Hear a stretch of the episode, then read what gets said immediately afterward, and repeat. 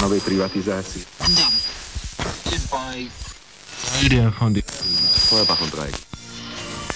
Um eine Aufnahme Spanien und Уманський, колишній міністр фінансів, у нас зараз в студії. Вітаю вас.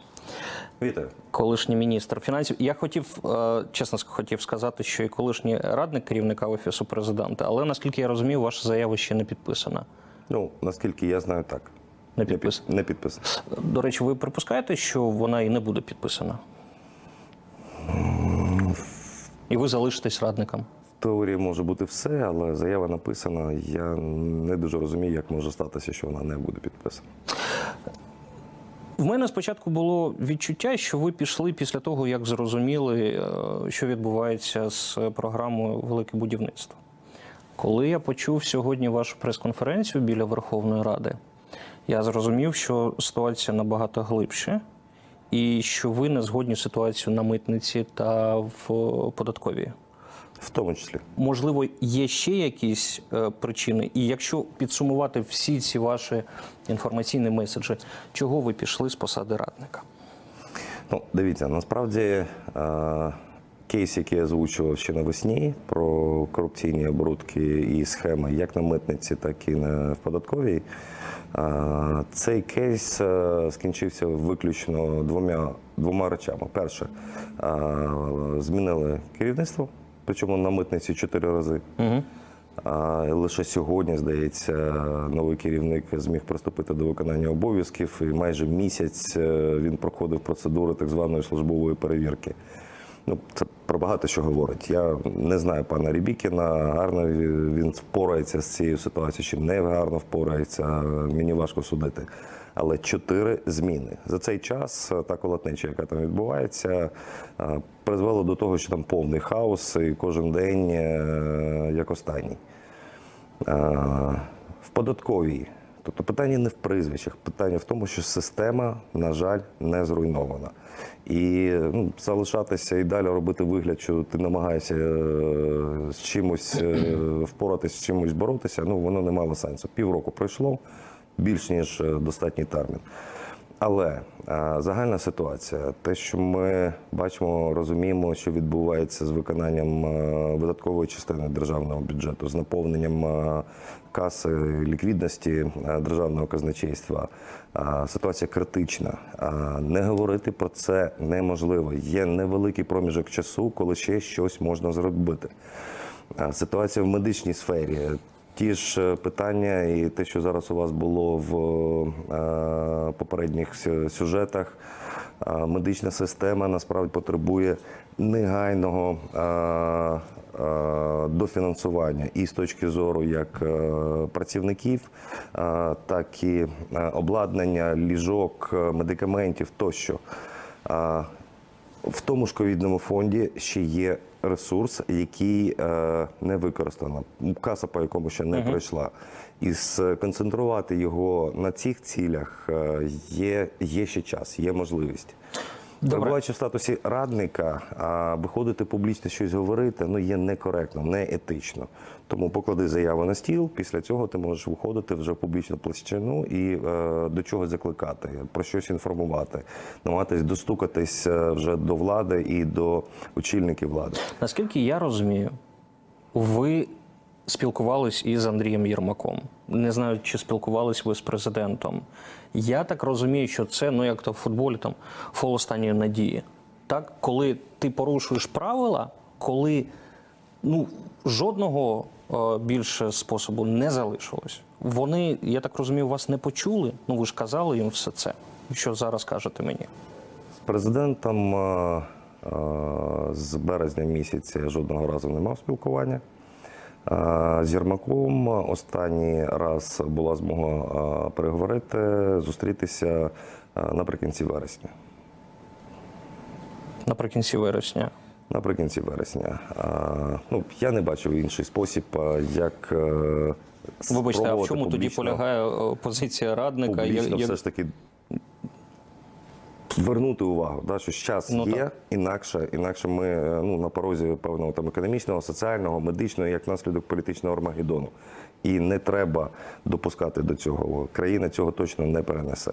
Після того, як ви розповіли про велике будівництво, офіс президента з вами не спілкувався, Єрмак не виходив на зв'язок.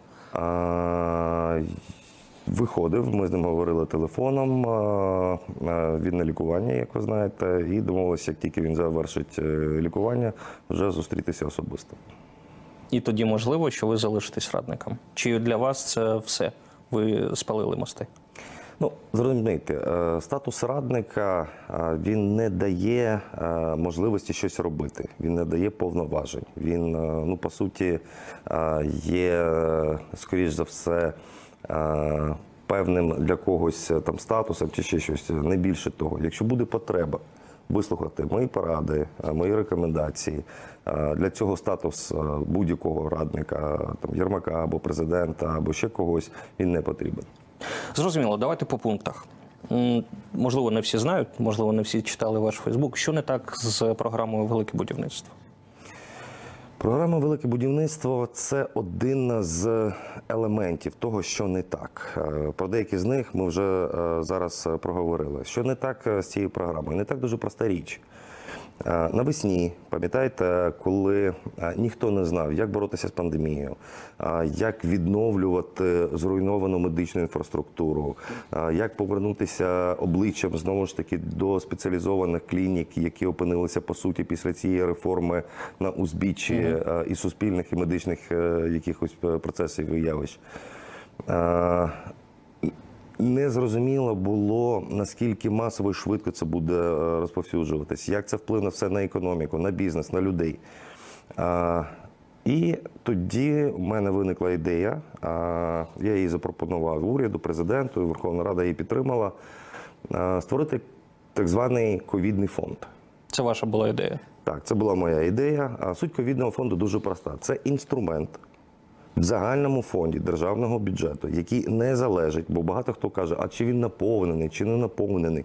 Він не е, залежить від е, жодних е, джерел. Тобто це загальні видатки, і вони можуть і будуть профінансовані в повному обсязі, якщо ті напрями, на які він розподілений, підготовлені для того, щоб їх проф- профінансувати. І ідея була саме в е, мобільності і швидкості реагування на ті чи інші виклики, навіть в умовах, е, те, що ми передбачали, що буде або введений чрезвичайний стан, або як зараз Верховна Рада знову працює там один день на тиждень. е, В даному випадку на два тижні вони повернуться до роботи аж у грудні. Ну, втомилися дуже за один день роботи. Захворіли? А, ну я перепрошую, але ж не всі депутати захворіли. І в уряді люди, е, люди хворіють, і в лікарнях лікарі хворіють. Але ж це не означає, що вони пере, е, перестали виконувати свої обов'язки. Лише народні депутати дозволю, е, дозволяють собі, якщо дехто захворів, не виконувати свої обов'язки і решті народним депутатам. Ну якась така дуже дивна політика. Ну ніби в країні проблем немає. Тільки те, що декілька депутатів захворіли. Півкраїни хворіє, я перепрошую. А, Ця ідея була а, підтримана. Інше питання в обсязі цього фонду, бо з самого початку в тому проєкті, який я подавав, це було 124 мільярди, потім 60 мільярдів десь ус- усушилося, утряслося по дорозі. А, що ми маємо наразі? Наразі ми маємо ситуацію, за якої з 66 мільярдів 36 тобто більше половини приймається рішення спрямувати не на захист людей, не на підтримку медичної системи, не на заробітну плату е, працівників е, медичної сфери та е, якісь інші напрямки саме медичної безпеки, не на медичне страхування, не на закупівлю шевелів, кисневих апаратів, КТ. Воно спрямовується на будівництво доріг. На будівництво доріг, які і без цих грошей отримали значно більший ресурс, ніж попередні періоди. Звідки взя- Єдина стаття, єдина програма, яка мала збільшення. Звідки окрім взялась медицини. ця ідея, що треба з ковідного фонду? Ви придумали ковідний фонд. Там з'являється е, стаття про фінансування будівництва доріг. Ну хтось її пропонував, запропонував. Вона запропонована була вже після того, як я пішов. Е, і я не приймав участь е, в прийнятті цих рішень. Хто і запропонував? Ну я так розумію, що формально це був е, Укравтодор. Угу. Президента спіймали на міфі черговий раз, що саме дорожнє будівництво є тією рушійною силою, тим ланцюгом, який витягне економіку з прірви. Бо так свій час, там 100 років тому, робили Сполучені Штати після Великої депресії. Угу. І вони почали якраз То Ну, тоді були зовсім інші технології технології. На хвилиночку. Бінго. Зараз технології і 100 років тому зовсім е, різні речі. Тоді е, мультиплікатор, тобто це залучення суміжників, е, створення робочих місць е, в суміжних галузях, безпосередньо залучених е, в дорожні роботи, була е, від 8 до 10. Зараз 2,5. При сучасних технологіях це не створює додаткових робочих місць, е, як комусь це хочеться показати. Раз. Друге, там велика імпортна складова. Імпортна складова з Росії і Білорусі. Тобто ми там створюємо робочі місця. А компанії, які е, переважно виграють в тендерах, е, це також е, компанії з Турції, з Китаю, Азербайджану. Ну я перепрошую.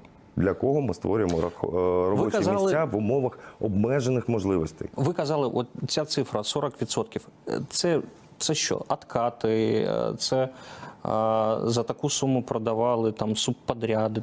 Як, як це працює? Дивіться, е, сума відкатів і е, сума е, втрат е, або завищення вартості ну це все ж таки різні речі. Так. Необхідно розуміти, да, що ну не може бути Ну, так, відкат на звичайно. всю суму, на яку йде е, завищення вартості.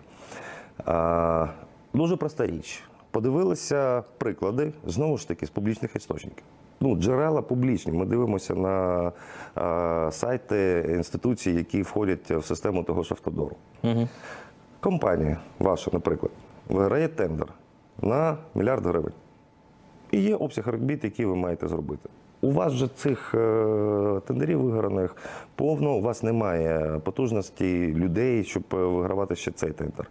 Ви наймаєте мене, передаєте мені весь обсяг е, робіт за цим тендером, але з мільярду ви мені передаєте фінансування лише 700 мільйонів. 30% ви лишили собі виключно за те, що ви виграли тендер. Я коли беруся виконувати ці роботи, я розумію, що в мене е, є джерело покрити всі видатки на матеріали, заробітну плату, податки тощо. І в мене, ну, звичайно, буде ще прибуток. Інакше інакше, е, навіщо мені взагалі за це братися? Е, Коли стверджують, що та ну послухайте, там 70% це витрати на матеріали, як таке можливо, от якраз на матеріалах ці маніпуляції робляться. Ну, ми подивилися е, від в середньому від 2 до 5 разів на матеріалах е, іде завищення ціни. Ваші Причому порівнюючи е, по тендерах цього року одних компаній з іншими, ми навіть не брали попередні періоди для порівняння. Цей період беремо там Чернівецьку область і там е, Одеську область. Е, Скільки е, дизель коштує там, скільки тут. Ну, коли дизель в Ну, опті, ну, дизель в опті навесні 28 гривень за літр. Ну, щось треба Ваші пояснити. опоненти е, кажуть, до речі, ви бачили, Бабель, здається, опублікував нібито темник для, депу- Бачу, бачу. для депутатів. Я його бачив е, вже зранку, А, після добре. моєї публікації. А, і там е, головний такий аргумент, що насправді не 6 компаній входить до картелю, а дві- 20 компаній працює і ну, будує, і е, все гаразд. Я бачив багато аргументів, бачив активну кампанію, яку розгорнули вони в пресі з поясненнями. Е, Якраз їхав до вас. Один з ваш колег, один ваш колега прислав мені такий матеріал. Ну, дивлюся, перший абзац. Відповідь, е, відповіді на закид, на закиди Уманського. Насправді не 120 мільярдів, а 90. З них 31,3 е, це дорожній фонд, е, 35 це е, ковідний фонд, 44 це е, е, кошти е, МФО, е, 19 це запозичення е, від Укрексіму. І ще якась цифра. Ну я беру просто калькулятор, складаю їх. І, і разом це у них виходить 93. Ну я беру калькулятор, складаю, виходить 128,9.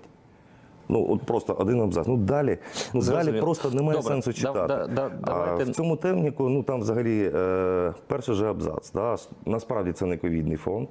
Це гроші, які отримали від е, виграшу в Стокгольмському арбітражі. Арбітражі, да. Ну, для мене це було ну, взагалі дивна історія. Наскільки я знаю, і вся країна за цим спостерігала, НАК Нафтогаз виграв е, в цьому арбітражі і отримав наприкінці минулого року 3 мільярди доларів, з яких ще е, частково в минулому році в грудні заплатив е, авансом дивіденди та авансом заплатив податок на додану вартість, а решту в травні цього року заплатив е, вже як е, це має бути по графіку. Давайте про е, трохи поговоримо. Державний бюджет заплатив, не Саме так. автодору. Саме так. А які зараз найбільше схеми на митниці та в податковій? І чому не вдається вбити цього спрута? Боротьбу, боротьбу з яким Володимир Зеленський почав з самого початку свого обрання. Я пам'ятаю його виїзд до Львівської області, коли він піднімав митників, він там грозив їм і звільняв їх ось так. Я пам'ятаю, як звільняли Власова е, в е, Одесі, так на, на засіданні якомусь це теж було у Львові. Тим не менш, що не так? Чому не вдалося побороти ці схеми, і чи є взагалі шанс їх побороти?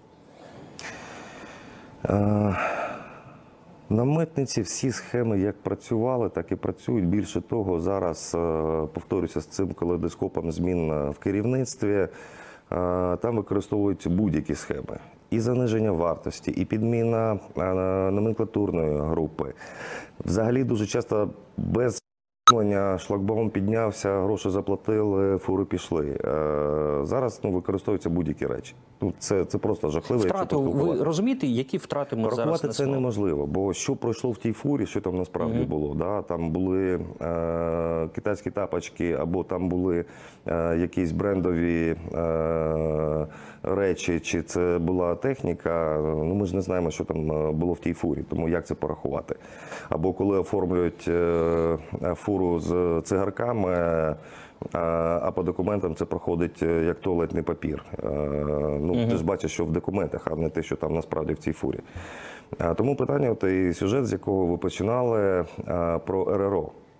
Насправді всі ці схеми махінації вони можливі виключно в ситуації, коли у вас або у мене, або у будь-якого бізнесмена, цього контрабандиста е, є можливість продати свій товар в кеш без обліку.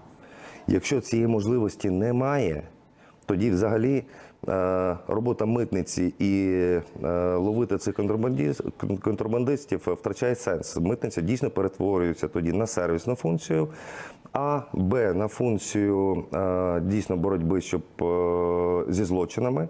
Щоб це не була е, е, контрабанда або вивіз там е, наркотичних засобів, зброї тощо, тощо. Бо податки все одно будуть сплачені. І неважливо, ви їх сплатили на митниці, чи вони будуть сплачені в момент, коли воно продається в магазині е, вже безпосередньо е, кінцевому споживачу.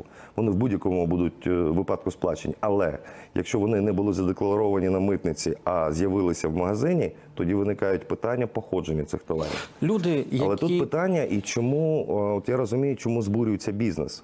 Не тільки тому, що він в принципі не хоче жодного обліку, і це є. І це є. Е, Підакцизна група, горілка, е, тютюнові вироби е, і пальномастильні. Багато років вони можуть, мають право продаватися виключно при наявності фіскалізованих РРО.